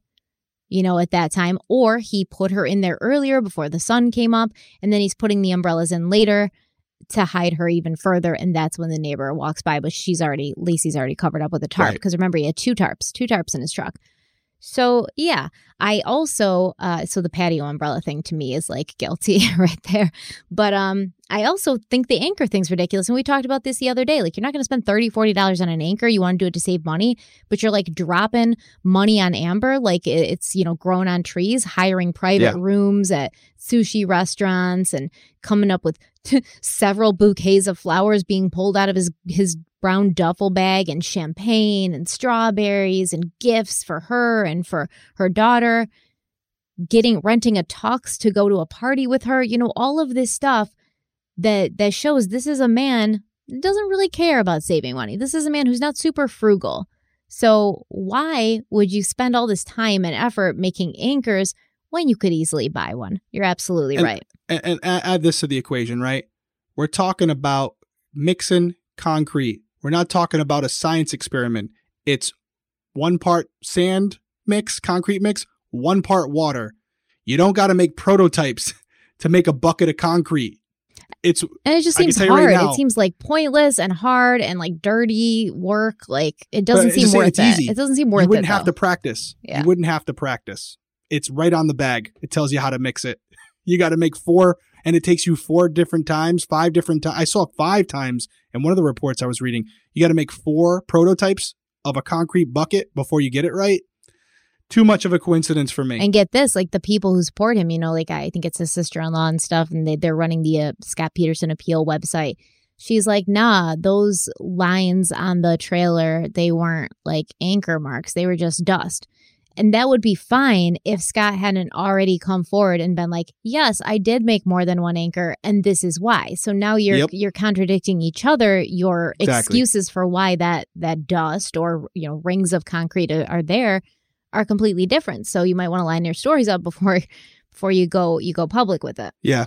I you know, ultimately what what what I think where I I think jury members got to it if they're anything like my mindset is when her body was discovered and it lined up with the theory that was already being thrown out there initially, right? Like they had already found the anchors and you know all these different you know the, or the remnants of an anchor being made and all these different variables were kind of confirmed when her body was found. If her body wasn't found, I don't you can't substantiate the theory. But once you have her and you have Conner, I feel like as a jury member, I would have got there. Yes, and um, a- as a jury member on that that jury, I'm glad I wasn't because this would have been very difficult for me. Tough one. But I I would have. I don't know because I've been going back and forth, back and forth you this have. whole time. I, for, the record, before she says her answer here, I do not know her answer because she was still undecided as of what was it yesterday? Uh, maybe the Yesterday day or the day before, before? yeah. Okay, Because so he I'm was like, sitting he here- was like, "Would you vote guilty?" And I was like, "No." And then like five minutes later, I was like, "Well, maybe I would." And then I was like, Well, "No." I'm, I'm going to hear it just So like I'm because I was going to ask you again. I'm like, I'm not letting her get out of this. I'm going to ask her. Well, I have the luxury of going back and forth, right? Because I'm not on the jury. I'm not on the jury. I'm do. not like tasked with But that you have to decide. responsibility. I don't have that life and and death decision before me, but yes, I would vote guilty. But I would not be able to say yes to the death penalty because there's just not enough. It's too much. Un- there's there's some uncertainty there. I still think uncertainty too is different than reasonable doubt because people are going to say, well, if you're uncertain about the death penalty, how did you get to the point? But to me, there's proof beyond a reasonable doubt that his actions the day of and the day and the days leading up to it, based on conversations he had, coupled with her body being discovered and being able to match that up to the behaviors he was displaying and and carrying out before her miss, her disappearance, give proof beyond a reasonable doubt that he did it. And then c- to consider the other theories, there is evidence to me that discredits those theories, or there's no evidence to support she ever left the house that morning. So if she didn't leave the house, those theories become not very likely. And so that's why I don't I don't think that raises a level of reasonable doubt where I could say, you know what? Although Scott's theory is definitely plausible, those theories are plausible as well. Yeah, it's definitely a different thing. And if you're a jury or a juror sitting on this case and you're not feeling uncertain at some points, then you're not taking it seriously enough. You know, that's that's Yeah. it. Like there's enough there to to be uncertain about while still gut knowing this is probably what happened. But you're you're you're tasked with like changing somebody's life forever. Right. So you should be Yeah. uncertain. You should go back and forth and you should do your due diligence. Period. And that's where we're at. I mean, Yeah, it was a great series. I'm excited glad- to I'm- see what they think about it. Like, we should do a poll. We can do a poll on YouTube where we can say vote guilty or innocent. Like, what do you think? And see where people come in. Yeah. Yeah, I think that's a good one. I think most people are going to say he's guilty. So I think the poll should be I think guilty you'd or be not surprised. guilty. Yeah, did, I? Did I not say that? That's what I'm saying. I agree Oh. with you. I'm saying guilty or guilty or not. I don't think it's do you think Scott killed Laci or no. not? Would you vote Be- uh, guilty or would you vote not guilty? Right. Yeah. That's simple. We could throw that up there. No, it was a great case. I'm glad we did it. Six parts is a lot. I think I see you guys definitely enjoyed the series, but there is also some fatigue with it, which we understand. It's a lot of fatigue for us, you know, because we're covering the same case week after we've been covering it for almost two months now. So it is going to be good to move on to another case. And I think we decided we are going to cover uh, Gabby Petito, but with a little different of a a spin on how it's being covered by by you and by others at this point. What do you mean by me? Don't lump me in with the others. Well, I'm saying the way you covered it on your channel is different than the way we're going to cover it. It's, so if you do listen to Stephanie's channel or watch Stephanie's channel, we're coming at it from a different perspective. Yes. So it's definitely worth checking it out. Can't believe you lumped me in with the others. Like I'm just every Well, other girl could- to you, Or I could say, who said girl? I never mentioned girl. but I'm a girl. Why? Why are only YouTubers girls? I'm a girl. But you're not the only one. I'm, I'm messing with you. Most true crime YouTubers are girls. oh, okay. All right. All right. Um, but no, I would say that we're gonna cover it differently than what she did on her channel. So obviously, there for those of you who have seen it or haven't seen it, go check it out. But even still, we're gonna really dive into the the, fir- the verbal cam. and physical Yeah. cues, the body cam, and then what's happened since. Because since you recorded your episode a lot, there's A been some changes. yeah. Been some development. So that was good. Um, oh, by the way, got my merchant finally. You guys can see it on YouTube. You guys can't see it on audio, but on YouTube, if you're looking, I got the uh, baseball tee on right now. This is by far my favorite item. I love it. Out of the whole, I have the same color pack. I one like the too, colors. and I love it. Yep, I So got the soft. blue and gray baseball tee. The, the the the it's soft, it feels good. The logo's nice and clear. It looks really good on it. So if you want to check that out, we'll put a link here. But for those of you who are listening, it's crimeweeklypodcast.com slash shop. Thank you guys so much for being here with us. Thank you for bearing through it. I can't wait to hear what you think, what you have to say. Remember, you can always leave comments under the YouTube video. You can also email us. You can send us a SpeakPipe on our website, crimeweeklypodcast.com, and you can reach out to us on Instagram and Twitter. Until next time, we will see you very soon. Stay safe, everybody. Stay safe out there. It's it's it's October. It's spooky season. All sorts of crazy things happening, right? Ghosts, Derek. Nope, not for me. I'm focusing on the candy. I sent you a ghost in the news. I mean, in the in the mail. when I say in the news, I sent you a ghost Yeah, in the, in the mail. it was a Chucky doll. We'll see you guys next week. Bye. Later.